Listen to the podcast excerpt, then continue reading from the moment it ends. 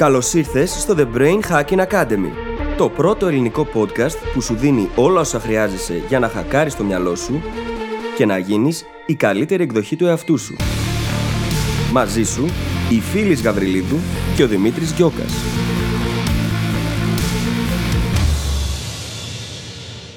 Γεια σου Brain Hacker και καλώς ήρθες σε άλλο ένα επεισόδιο του The Brain Hacking Academy. Το σημερινό μας θέμα είναι το φιλότιμο. Πρόκειται για μια έννοια που είναι βαθιά εδρεωμένη στον ψυχισμό μας και είναι, όπως όλοι ξέρουμε, ένα πάρα πολύ θετικό χαρακτηριστικό. Από την άλλη βέβαια, υπάρχει και μια σκοτεινή πλευρά, για την οποία συνήθως δεν μιλάμε. Και γι' αυτό το λόγο δημιουργήσαμε αυτό εδώ το επεισόδιο, έτσι ώστε να μπορέσουμε να αναγνωρίσουμε τα τοξικά της κομμάτια, που δηλαδή περνάμε το όριο και να μπορούμε έτσι και να είμαστε φιλότιμοι, δίχως όμως να μας εκμεταλλεύονται οι άλλοι. Λοιπόν, πρόκειται για ένα πολύ ενδιαφέρον επεισόδιο.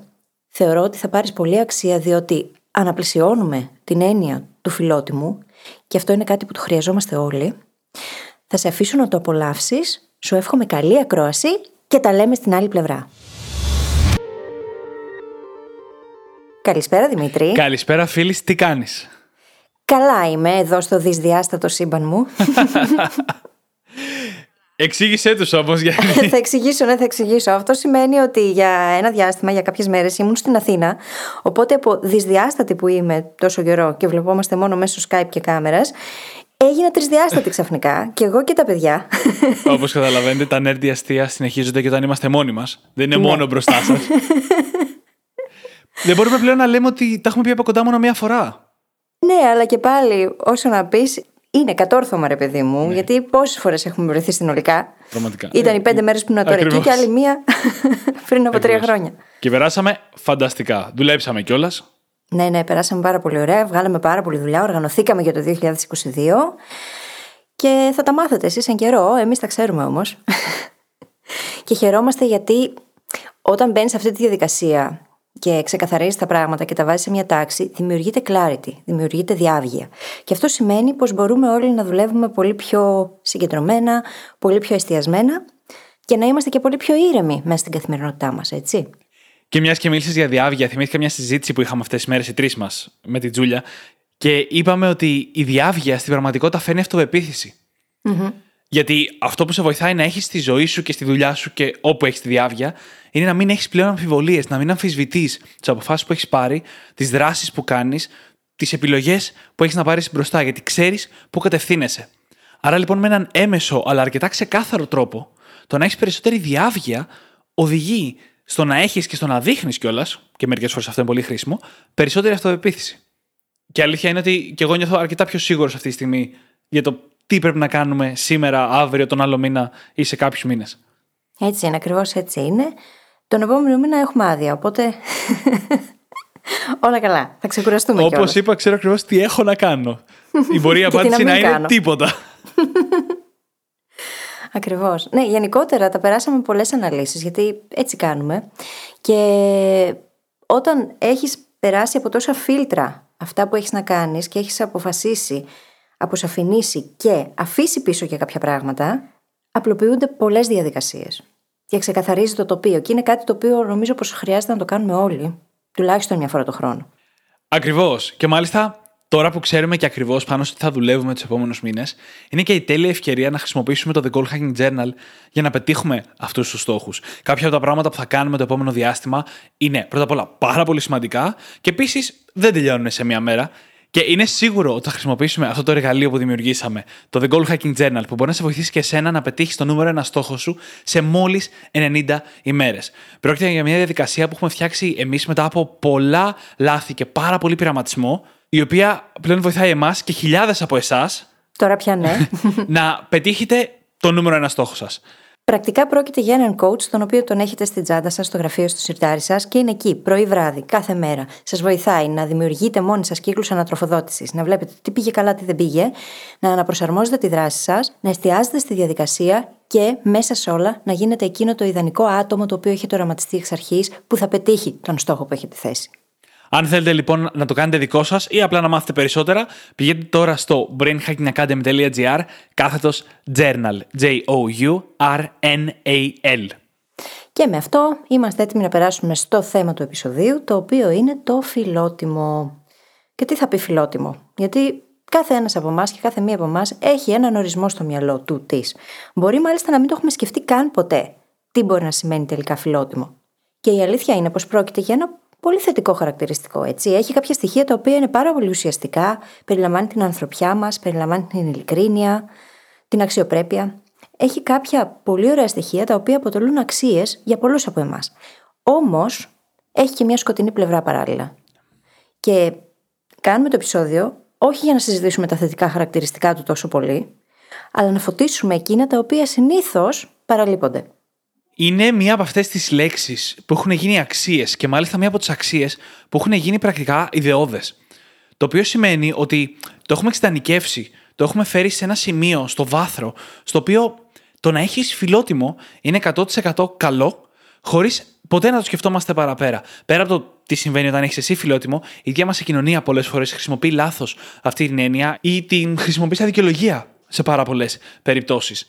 Θα έλεγα, χωρίς να είναι επιστημονική έρευνα που έχει βγάλει αυτό το ποσοστό, ότι τρεις στις τέσσερις φορές που χρησιμοποιούμε τη λέξη φιλότιμο ή αναφερόμαστε σε αυτό είναι όντως χρήσιμο. Το οποίο αφήνει ένα ολόκληρο 25%, ένα τεράστιο ποσοστό περιπτώσεων, στο οποίο είναι προβληματικό. Μπορεί να είναι προβληματικό για το άτομο, μπορεί να είναι προβληματικό για την ομάδα. Σε κάθε περίπτωση, το φιλότιμο δεν είναι πάντα αυτή η υπέροχη αξία και το υπέροχο ιδανικό που το έχουμε κάνει να φαίνεται ότι είναι. Έχει μέσα φυσικά αυτή την αφιλοκυρδία αλτρουιστική προσφορά. Όμως, επειδή ακριβώς την έχουμε εξειδανικευμένη στο μυαλό μας, αποτελεί ένα χαρακτηριστικό το οποίο μάλιστα και σαν λαός έχουμε οικειοποιηθεί, πράγμα το οποίο επίσης θα συζητήσουμε αργότερα και δεν στέκει ακριβώς. σω ενοχλεί αυτό κάποιος να τα ακούνε, αλλά δεν είναι αποκλειστικά ελληνικό χαρακτηριστικό. Έχει μέσα του, στο επίκεντρό του, την ανθρωπιά. Είναι πανανθρώπινο χαρακτηριστικό. Απλά εμείς έχουμε και τη λέξη για να το περιγράψουμε. Και πέρα από αυτό, είναι ένας όρος που χρησιμοποιούμε συχνά και μπορεί να χρησιμοποιηθεί και με τοξικό τρόπο. Δηλαδή, μπορεί να χειραγωγήσουμε ακόμα ανθρώπους στο όνομα του φιλότιμου να κάνουν πράγματα για εμάς τα οποία μπορεί να μην θέλουν να τα κάνουν. Mm-hmm. Ακριβώς. Και έχει μεγάλη σημασία για μένα το γεγονός ότι στην Ελλάδα το έχουμε πάρει ως το δικό μας βασικότερο χαρακτηριστικό. Όχι γιατί δεν υπάρχει όντως διάχυτος στην ιστορία μας και δεν έχει χρησιμοποιηθεί και πολύ σαν αξία και σαν λέξη, αλλά γιατί το γεγονός ότι το έχουμε οικειοποιηθεί έτσι μας κάνει να το χρησιμοποιούμε στον μέγιστο υπερβολικό βαθμό. Δηλαδή, αν σε μια κουλτούρα το φιλότιμο μπορεί να γίνει τοξικό, αυτή είναι ελληνική. Γιατί επειδή το έχουμε τόσο ψηλά στο βάθρο και τόσο εξειδανικευμένο, δεν μπορούμε να το αμφισβητήσουμε. Δεν μπορούμε να διανοηθούμε πού αυτό μπορεί να λειτουργήσει ως προβληματικό. Και όπως είπες, μπορείς να χειραγωγήσεις, μπορεί να εκμεταλλευτείς, να σε εκμεταλλευτούν. Είναι γενικά ένα χαρακτηριστικό που, όσο παράδοξο και αν μπορεί να ακούγεται, αφαιρεί ελευθερία όταν χρησιμοποιείται μετά από κάποιο όριο. Ξεκάθαρα. Γιατί χάνεται η ελεύθερη βούληση. Όταν θα γυρίσει κάποιος και θα σου πει: Καλά, δεν έχεις φιλότιμο εσύ. Και θα νιώσεις εσύ εκείνη τη στιγμή υποχρεωμένος ή υποχρεωμένη να κάνεις αυτό που σου ζητάει, χωρίς να μπαίνει ο παράγοντας θετοόρια στην εξίσωση, χωρίς να ρωτάει κανείς αν θέλεις να το κάνεις, αν μπορείς να το κάνεις, αν έχεις τον χρόνο να το κάνεις, τότε αυτό είναι καθαρά τοξικό. Τι θα πει δεν έχεις φιλότιμο εσύ. Αυτόματα μου αφαιρείς κάτι από την ταυτότητά μου, το οποίο θεωρώ πολύ σημαντικό, οπότε στην ουσία με εκβιάζεις συναισθηματικά για να κάνω κάτι που δεν θέλω ή που δεν μπορώ να κάνω ενδεχομένως. Και επίσης, ποιος θα κρίνει τι είναι πράξεις που γίνονται από φιλότιμο και ποιες όχι. Έχεις αγγίξει τα δύο βασικότερα προβλήματα, κατά τη γνώμη μου, σχετικά με το φιλότιμο. Το ένα είναι ότι πολλές φορές θέλουμε να το χρησιμοποιήσουμε για κινητοποίηση. Για να καθοδηγήσουμε, μπορεί και με καλές προθέσεις, κάποιον. Αλλά δεν πρόκειται για κινητοποίηση. Πρόκειται για τη δημιουργία ενοχών. Προσπαθούμε να δημιουργήσουμε ενοχές στον άλλον άνθρωπο και κατά συνέπεια, μέσα από τις ενοχές, να αναλάβει μια συγκεκριμένη δράση που εμείς θέλουμε. Όχι εκείνος ή εκείνη. Άρα λοιπόν στην πραγματικότητα χειραγωγούμε τον άλλον άνθρωπο με αυτό το Καλά, δεν έχεις φιλότιμο εσύ που είπες μόλις, να κάνει μια πράξη η οποία δεν πηγάζει από μέσα. Υπάρχει νομίζω κάποιο λαϊκό άσμα παλιό, το οποίο έχει την φράση, τη λέξη μάλλον, αφιλότιμη μέσα. Ναι. Μπορεί κάποιος να το γράψει στα σχόλια του επεισοδίου, αν θέλει, αν το βρει, αν θυμηθεί ποιο είναι. Αλλά σκεφτείτε λίγο τώρα πόσο βαθιά είναι δρεωμένο στην ψυχοσύνθεσή μας που μπορεί να χρησιμοποιηθεί με τέτοιους αρνητικούς τρόπους. Και πάει τόσο κόντρα στον πραγματικό κόσμο. κατά μία έννοια. Εγώ νιώθω ότι χρησιμοποιούμε το φιλότιμο για να κινητοποιήσουμε ανθρώπους και φανταστείτε το κυρίως όταν ένας γονιός προσπαθεί να κινητοποιήσει ένα παιδί μέσα από το φιλότιμο. Έτσι. Νομίζω ότι το χρησιμοποιούμε αυτό γιατί δεν έχουμε καλύτερη ιδέα του πώς να το κάνουμε. Προσπαθούμε να επικαλεστούμε κάτι εσωτερικό, το οποίο είναι και λίγο ασαφές. Έτσι, δεν είναι ξεκάθαρο το τι ορίζει το φιλότιμο πάρα πολλές φορές. Και επικαλούμαστε κάτι εσωτερικό ασαφές για να αναλάβουμε δράση. Και ξέρουμε πάρα πολύ καλά εδώ, εμείς οι brain hackers, ότι δεν δουλεύει έτσι η συμπεριφορά. Η συμπεριφορά θέλει κίνητρα. Θέλει εσωτερική κινητοποίηση, να μπορέσεις να αγγίξεις την αυτονομία, την αριστεία και το σκοπό ενός ανθρώπου, προκειμένου να έχει όρεξη και διάθεση και λόγο να κάνει κάποια πράγματα. Ακόμα και πέρα από αυτά, ο κόσμος μας ορίζεται με βάση τα incentives, τα κίνητρα. Το game theory, η θεωρία παιχνίων στα ελληνικά, βασίζεται πλήρως στα κίνητρα των συμμετεχόντων στο σύστημα, στην κατάσταση, στο παιχνίδι, προκειμένου να βγάλει συμπεράσματα. Η ζωή μας λοιπόν, και σε μικρή κλίμακα και μακροσκοπικά, εξαρτάται από τα κίνητρα. Και εννοείται ότι όταν λέω κίνητρα δεν είναι μόνο τα οικονομικά, έτσι. Ο κάθε άνθρωπος, ο κάθε παίχτης λειτουργεί με βάση τα δικά του κίνητρα. Όταν λοιπόν μαθαίνουμε στα παιδιά ότι ο κόσμος μας λειτουργεί με βάση το φιλότιμο, το οποίο δεν ισχύει, τα προετοιμάζουμε με λάθος τρόπο και αργότερα για την κοινωνία. Δεν είναι σωστός τρόπος κινητοποίησης το φιλότιμο. Σε καμία περίπτωση. Και εννοείται ούτε η χειραγώγηση είναι καλή μέσα από τις ενοχές. Όχι, δεν είναι. Και μάλιστα είναι ένα κυρίαρχο χαρακτηριστικό στους ανθρώπους που έχουν το σύνδρομο του καλού παιδιού. Είναι η ίδια λογική με το να λέμε σε ένα παιδί ότι τι καλό παιδί που είσαι που τρως όλο το φαγητό. Τι σημαίνει καλό παιδί; Ποιος το ορίζει; Και ποιος ορίζει αντίστοιχα το φιλότιμο παιδί; Όταν λοιπόν εγώ μονίμως προσπαθώ να ανταπεξέλθω σε ένα ιδεώδες, σε ένα ιδανικό, σε μια ταυτότητα που μου έχουν δώσει, που δεν ξέρω και ακριβώς τι είναι, γιατί κάθε ένας την ορίζει διαφορετικά, και απλά εξαρτάται από κάποια εξωτερική επιβράβευση, επιβεβαίωση, τότε μονίμως κυνηγάω κάτι άπιαστο, που δεν πρόκειται ποτέ να φτάσω. Και πρακτικά δεν είναι κίνητρο, δεν αποτελεί κίνητρο ουσιαστικό, γιατί δεν μπορεί να καθορίσει αυτό από μόνο του την αυτοαξία μας. Το κίνητρο καλό είναι να είναι εσωτερικό. Να μπορούμε να ξεκινήσουμε από μια εσωτερική αφετηρία και να μπορούμε να ορίσουμε το που θέλουμε να φτάσουμε, δίχως να εξαρτάται η υπόλοιψή μας από το οτιδήποτε κάνουμε και τη γνώμη των άλλων.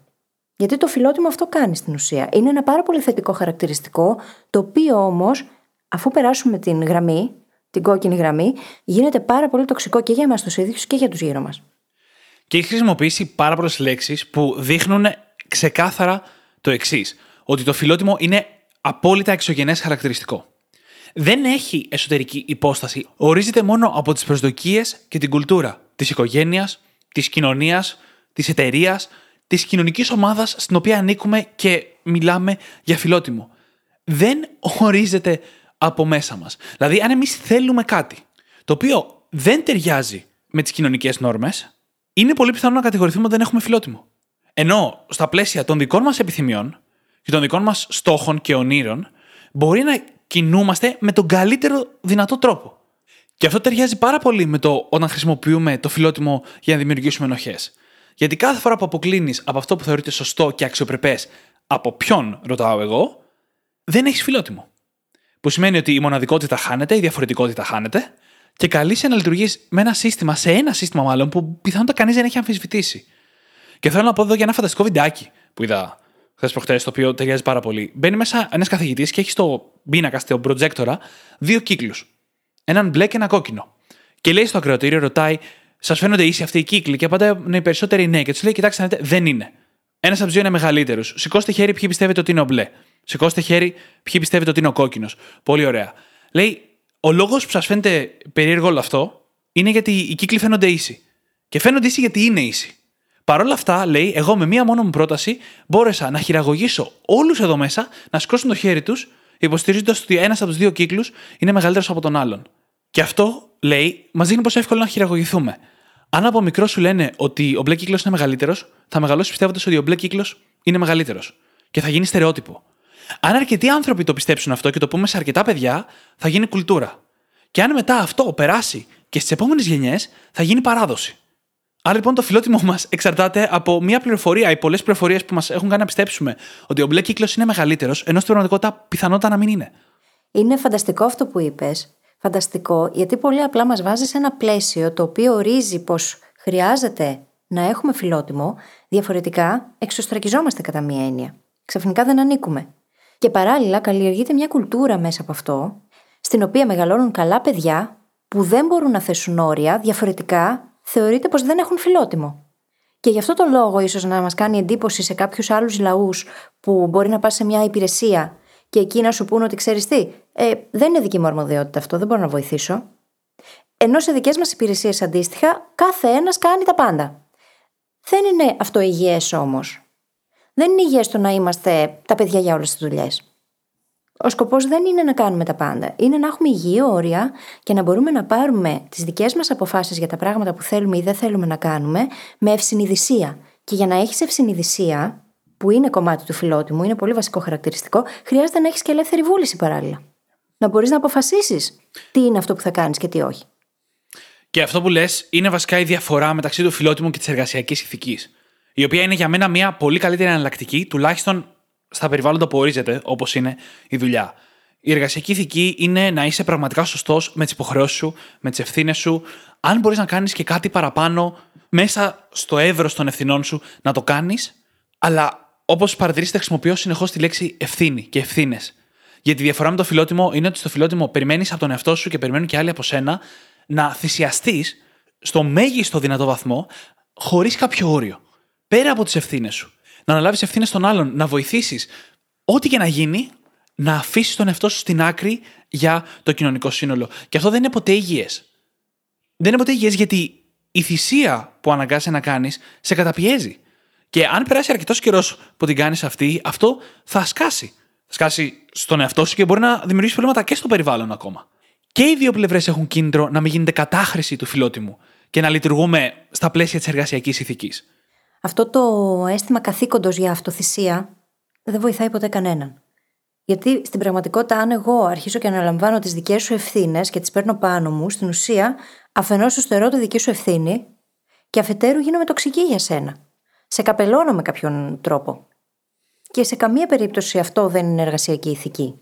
Αντιθέτως, μπορεί να δημιουργήσει πολλά προβλήματα μέσα στον εργασιακό χώρο, γιατί τα πλαίσια δεν είναι ξεκάθαρα.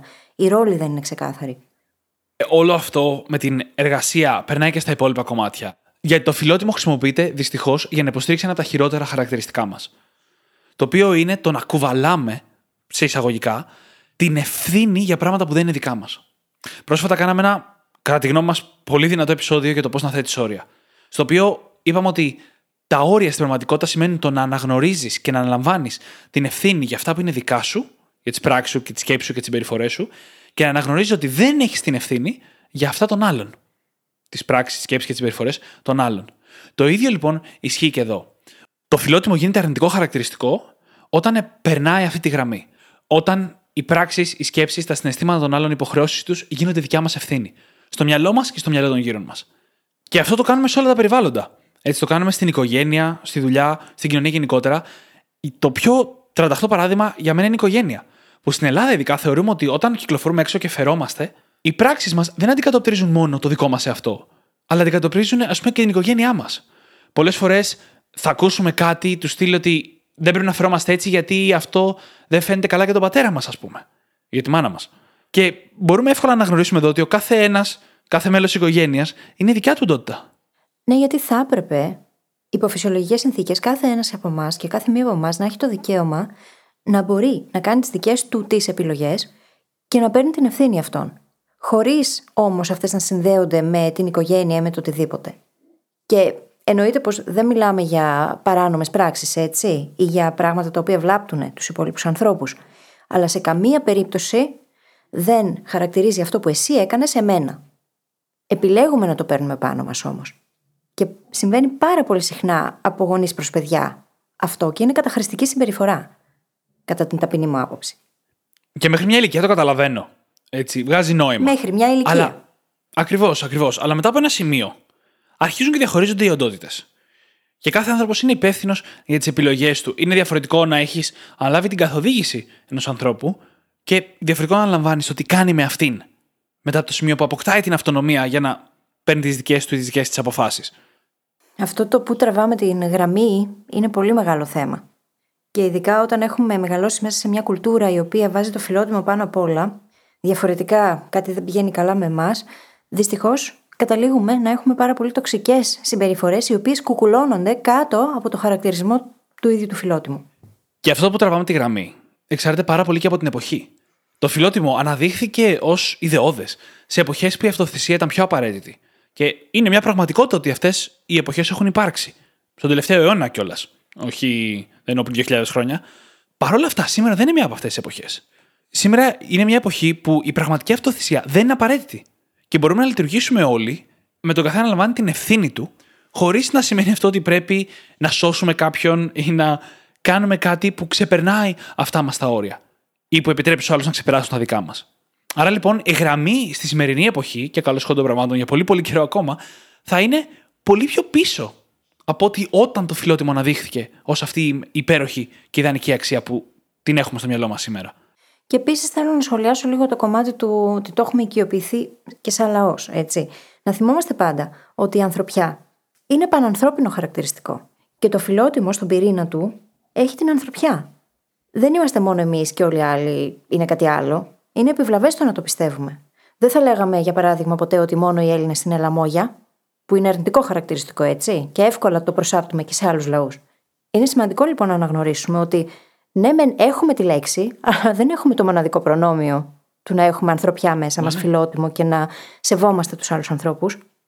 Θα πω για άλλη μια φορά ότι έρχεται περισσότερο από εποχές αυτοθυσίας, στις οποίες αναδείχθηκε αυτό το χαρακτηριστικό και έχει γίνει τώρα αυτή η οικειοποίηση, ξέρεις, η μοναδικότητα αυτού του χαρακτηριστικού. Να σου πω κάτι. Θεωρώ ότι το χρησιμοποιούμε σε υπερβολικό βαθμό και όλε πολλές φορές ακριβώς για να νομιμοποιηθούν κάποια πράγματα. Δηλαδή, η λέξη φιλότιμο, το ίδιο το φιλότιμο, έχει ένα πολύ κακό marketing σε πολλά επίπεδα.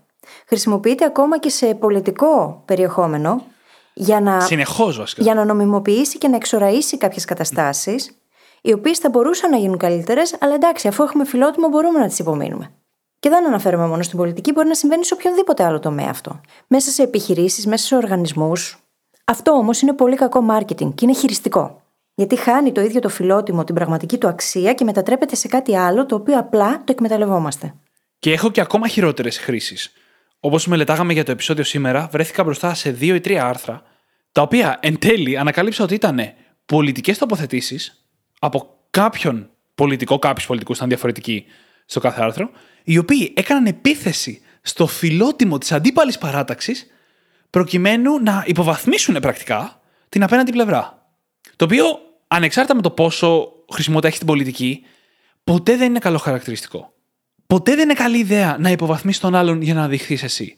Είναι πολύ καλύτερη ιδέα να μπορείς εσύ να αναδείξεις τον εαυτό σου με πραγματικό τρόπο και πραγματικά χαρακτηριστικά, ώστε να αποδείξεις ότι είσαι καλύτερος, ας πούμε, στα πλαίσια της πολιτικής. Και όχι να υποβαθμίσεις τους άλλους. Αλλά το έκαναν μέσα από το φιλότιμο. Ναι, γιατί είναι πάρα πολύ χειριστικό όταν πηγαίνεις απευθείας στο συνέστημα και ξέρεις πώς έχουμε εσωτερικεύσει όλοι την έννοια του φιλότιμου.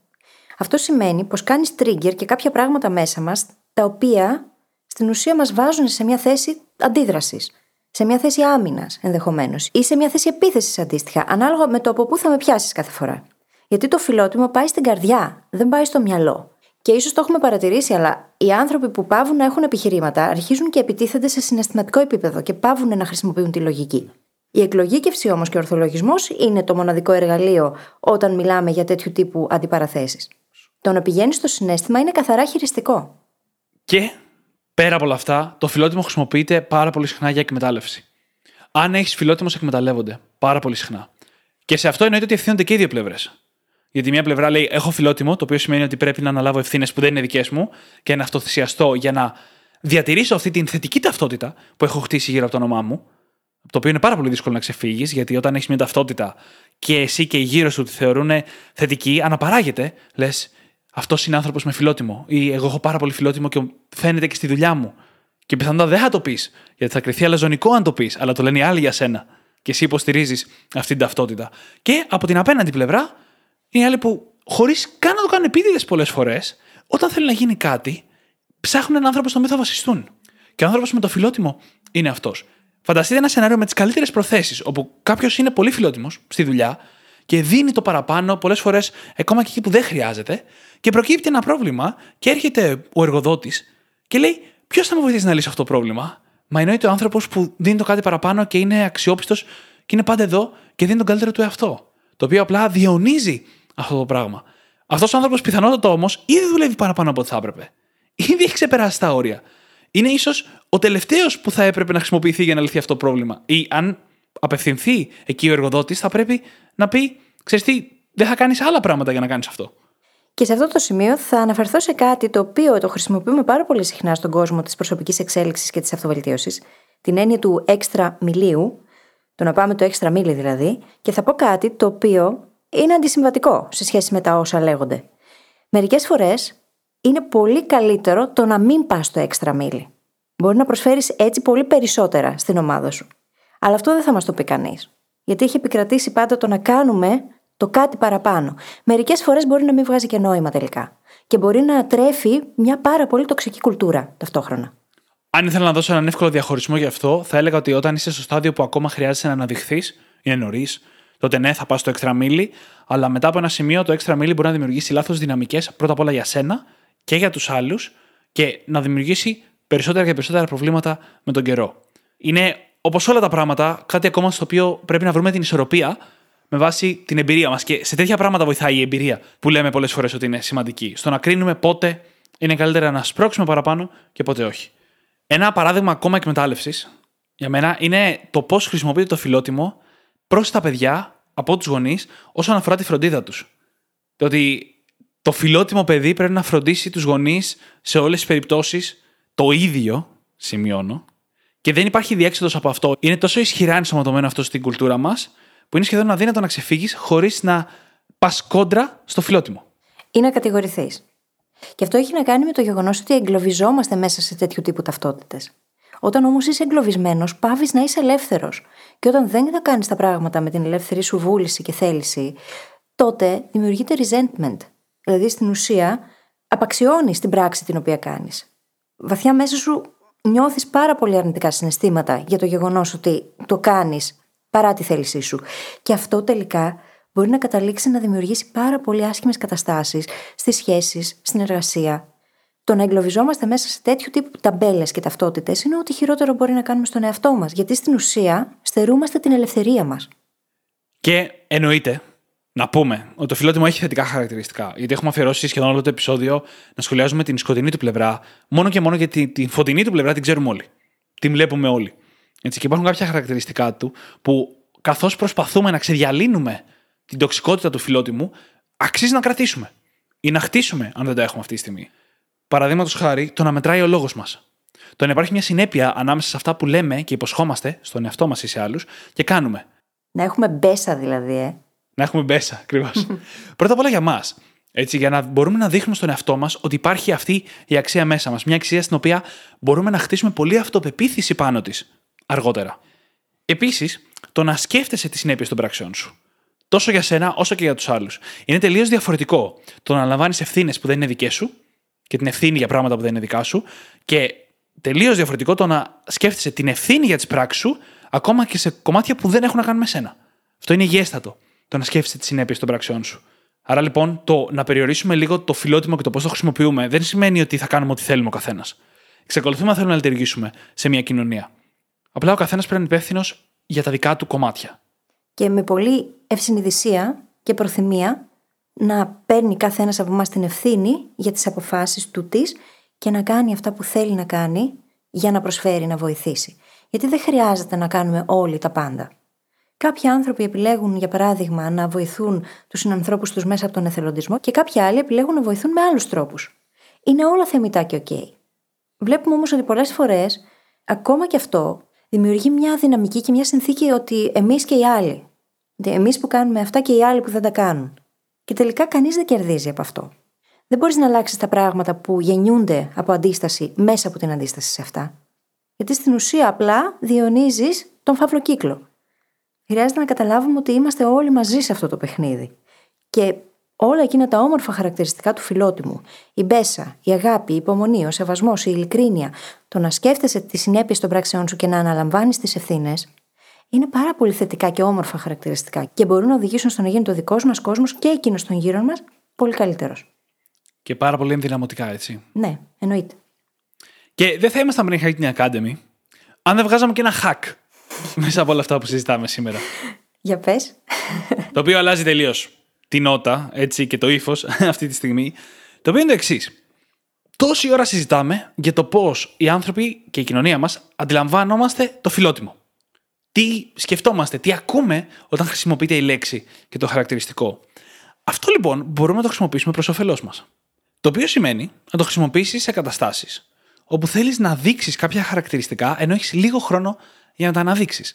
Α πούμε, σε μια συνέντευξη για δουλειά. Είμαστε προγραμματισμένοι να σκεφτόμαστε κάποια πράγματα όταν παρατηρούμε και ακούμε τη λέξη φιλότιμο. Άρα λοιπόν, επικοινωνήστε στη συνέντευξη το ότι είστε φιλότιμοι άνθρωποι. Φέρτε και ίσως μια ιστορία που να το αναδεικνύει. Όταν ρωτηθείτε ποια πιστεύετε ότι είναι τα δυνατά σας χαρακτηριστικά, πείτε Είμαι πάρα πολύ φιλότιμος. Και το έχω δει σε αυτή και σε αυτή την κατάσταση. Κατευθείαν, μέσα σε λίγα δευτερόλεπτα, θα κουμπώσουν πολλά κουτάκια στο μυαλό του απέναντι, γιατί χρησιμοποίησαμε μία λέξη με πάρα πολύ δύναμη. Όπως συμβαίνει και με άλλες τέτοιες λέξεις που έχουν αντίστοιχα πολύ δύναμη, έτσι. Και αυτό γιατί προέρχεται αυτό που θα πω τώρα από το χώρο του νευρογλωσσικού προγραμματισμού. Τέτοιου τύπου λέξεις, ειδικά τα ουσιαστικά, επειδή είναι κάπως αόριστες έννοιες, έχουν ερμηνείες. Από τον κάθε άνθρωπο είναι διαφορετικές αυτές οι ερμηνείες πολλές φορές. Κάποιες από αυτές συγκλίνουν βέβαια.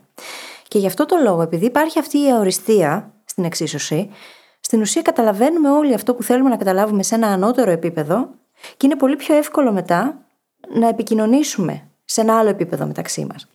Οπότε το φιλότιμο ανήκει σε αυτή την κατηγορία, όπως θα ανήκει και η αγάπη, η ελευθερία, τέτοιου τύπου έννοιες, που για κάθε άνθρωπο μπορεί να σημαίνουν κάτι διαφορετικό, αλλά υπάρχει και ένας κοινός κώδικας ταυτόχρονα. Όσο περίεργο και αν ακούγεται αυτό, όσο αντιφατικό και αν ακούγεται. Και τελικά καταφέρνουμε έτσι να επικοινωνήσουμε πράγματα τα οποία μπορεί να μην καταφέραμε να τα επικοινωνήσουμε χρησιμοποιώντας πολύ περισσότερες λέξεις και πολλή ανάλυση. Και πολλές φορές δεν έχουμε την ευκαιρία. Ή, ακόμα περισσότερο, σε πάρα πολλές καταστάσεις τη ζωή μας καλούμαστε να κάνουμε μια πρώτη εντύπωση. Δεν εννοώ το πρώτο δευτερόλεπτο, τη στιγμή που μας βλέπουν, αλλά την πρώτη συνάντηση. Μια νέα σχέση, μια νέα φιλία, μια νέα συνεργασία. Σε όλες αυτές τις περιπτώσεις, αν μπορούμε να επικοινωνήσουμε ένα τέτοιο δυνατό χαρακτηριστικό, θα κερδίσουμε έδαφος. Πάρα πολύ σημαντικό όμως είναι να είναι και πραγματικότητα. Γιατί αν δεν είναι ένα χαρακτηριστικό που έχουμε, αλλά που απλά θα θέλαμε να έχουμε, αυτό θα φανεί αργότερα και θα μας δημιουργήσει πολλαπλάσια προβλήματα από ότι αν δεν είχαμε πει ποτέ τίποτα. Άρα λοιπόν αυτό είναι ένα hack πολύ συγκεκριμένο. Αν πραγματικά νιώθω ότι είστε φιλότιμοι, με την υγιή έννοια πλέον, τότε είναι μια καλή ευκαιρία να το επικοινωνήσετε όσο πιο νωρίς γίνεται για να κερδίσετε τα μέγιστα από αυτό. Μόνο στην περίπτωση όμως που είναι ένα χαρακτηριστικό που ενστερνίζεστε πραγματικά. Ναι, γιατί οφείλουμε να τονίσουμε το ότι όταν κάτι μέσα μας δεν συμφωνεί με αυτό που λέμε, όταν υπάρχει μια ανηλικρίνεια και ασυνέπεια ανάμεσα σε αυτά που είναι και σε αυτά που λέγονται, οι άλλοι άνθρωποι το αισθάνονται, απλά δεν μπορούν να καταλάβουν τι ακριβώς είναι αυτό που αισθάνονται. Και αυτό έχει να κάνει με το πώς επικοινωνούμε τα πράγματα και σε μη λεκτικό επίπεδο, μέσα από τη γλώσσα του σώματός μας, μέσα από τις εκφράσεις του προσώπου μας. Οπότε, αν προσπαθώ να σε πείσω για κάτι που θα ήθελα να είμαι, αλλά δεν το πιστεύω πραγματικά ότι είμαι, πιθανότατα θα το νιώσεις σε κάποιο υποσυνείδητο επίπεδο και μπορεί να μην ξέρεις τι είναι αυτό, αλλά σίγουρα ένα κομμάτι σου δεν θα με εμπιστευτεί. Ακριβώς. Γι' αυτό και η ειλικρίνεια είναι ένα πάρα πολύ σημαντικό χαρακτηριστικό γενικά στη ζωή μας και μια πολύ σημαντική αξία και στα πλαίσια του υγιούς φιλότιμου. Και περνώντας σιγά σιγά στο τελευταίο έτσι πιο γρήγορο κομμάτι που θέλουμε να συζητήσουμε, πάλι σε λίγο πιο χαλαρό ύφος, θέλω να σχολιάσουμε τη φράση. Από τότε που βγήκε η συγνώμη, χάθηκε το φιλότιμο. Είναι ο ευγενικός τρόπος να πεις σε κάποιον ότι είναι γάιδαρος. και πέρα από την πλάκα, πόσο τοξικό μπορεί να γίνει αυτό; Γιατί είναι σε κάποιες περιπτώσεις μπορεί να ισχύει. Όλοι έχουμε γνωρίσει καθάρματα στη ζωή μας που μπορεί απλά να χρησιμοποιούν τη συγνώμη σαν δικαιολογία και μετά να ξανακάνουν τα ίδια. Αλλά αυτή είναι μια μειονότητα συνήθως. Δεν είναι όλοι οι άνθρωποι έτσι. Οπότε το να λέμε αυτό το πράγμα οδηγεί στο να τσουβαλιάζουμε τους ανθρώπους, να τους βάζουμε δηλαδή στο ίδιο τσουβάλι με αυτά τα καθάρματα και πάλι προκαλούμε αυτή την αντίδραση που λέει ότι Μα πρέπει να δείξω ότι είμαι φιλότιμος. Είναι χειριστική φράση, κατά την άποψή μου. Και αν δεις, εγώ δεν θα πάω κατευθείαν στα καθάρματα. Θεωρώ ότι έχει δημιουργηθεί για να καλύψει όλες τις περιπτώσεις που κάποιος δεν εννοεί μια συγγνώμη και δεν αναλαμβάνει κυρίως τις συνέπειες των πράξεών του. Από το κάθαρμα που ανέφερες, μέχρι το παιδί που έκανε ένα λάθος και είπε μια συγγνώμη που δεν την εννοούσε καθόλου, απλά την είπε γιατί ήξερε ότι η μαμά, ο μπαμπάς αυτό ήθελαν να ακούσουν εκείνη τη στιγμή. Και όπως είπαμε πριν, το να αναλαμβάνεις συνέπειες των πράξεών σου, τόσο σε σένα όσο και στους άλλους, είναι βασικό χαρακτηριστικό του να έχεις ένα υγιέ φιλότιμο. Δεν είναι πολύ ενδιαφέρον το γεγονός ότι το μυαλό μου πήγε κατευθείαν στα καθάρματα. Πώς σου φαίνεται αυτό; Είναι πράγματι πολύ ενδιαφέρον, γιατί είναι και οι περιπτώσεις μέσα σε όλα, εκτός από ίσως πιθανές προσωπικές εμπειρίες, είναι και οι περιπτώσεις στις οποίες γίνεται επικίνδυνη αυτή η συγγνώμη, η ψευτικη Γίνεται από αδιαφορία ή από περισκεψία, γίνεται gaslighting και χειραγώγηση. Και αν κάπου είναι πρόβλημα, και αν κάπου αναδεικνύεται η αξία αυτής της πρότασης, είναι σε αυτές τις πιο έντονες περιπτώσεις. Δεν μου φαίνεται δηλαδή παράλογο, μαζί με κάποιες, όπως είπα, προσωπικές εμπειρίες που μπορεί να το συνοδεύουν. Mm-hmm. Αναρωτιέμαι. το θέμα όμως είναι ότι αυτή η φράση πυροβολάει στο πόδι τι πραγματικές συγγνώμε. Και πάνω απ' όλα εμποδίζει πολλές φορές το να αποδεχτούμε μια ειλικρινή συγγνώμη και μια ειλικρινή επιθυμία να μην ξαναγίνει αυτό το λάθος και να χειριστούμε καταστάσεις καλύτερα στο μέλλον. Αλλά ακόμα χειρότερα, πριν καν φτάσουμε στη συγγνώμη, περιορίζει τις δυνατότητες των ανθρώπων να κάνουν λάθη. Και το να κάνεις λάθη είναι η ευκαιρία σου να μάθεις και στην τελική να αναφέρει το δικαίωμά σου, αν θέλεις να είσαι ένας ελεύθερος άνθρωπος. Όταν λοιπόν κυκλοφορούμε γύρω-γύρω και λέμε ότι από το που βγήκε η συγγνώμη χάθηκε το φιλότιμο, δεν λέμε μόνο μη μου ζητήσει συγγνώμη, λέμε πρόσεξε πολύ καλά, μην κάνεις λάθος, γιατί αν κάνεις, δεν πρόκειται να δεχτώ τη συγγνώμη σου. Και αυτό είναι καταπιστικό και τοξικό στο μεγαλύτερο βαθμό. Δεν έχω να προσθέσω κάτι σε αυτό, το είπες φανταστικά. Σε ευχαριστώ πολύ. Και νομίζω ότι με αυτό μπορούμε να κλείσουμε σιγά σιγά το επεισόδιο. Τι λες; Συμφωνώ απόλυτα. Όπως πάντα, μπορείτε να βρείτε τις σημειώσεις του επεισοδίου μας στο site μας, στο brainhackingacademy.gr, όπου μπορείτε να βρείτε και το journal μας, είτε πηγαίνοντας απευθείας στο κατάστημά μας, είτε πηγαίνοντας στο brainhackingacademy.gr, κάθετος journal. J-O-U-R-N-A-L.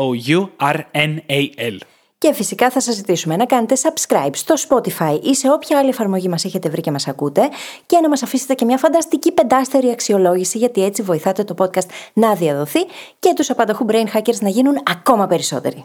Σας ευχαριστούμε πολύ που ήσασταν μαζί μας και σήμερα και σας ευχόμαστε καλή συνέχεια. Καλή συνέχεια.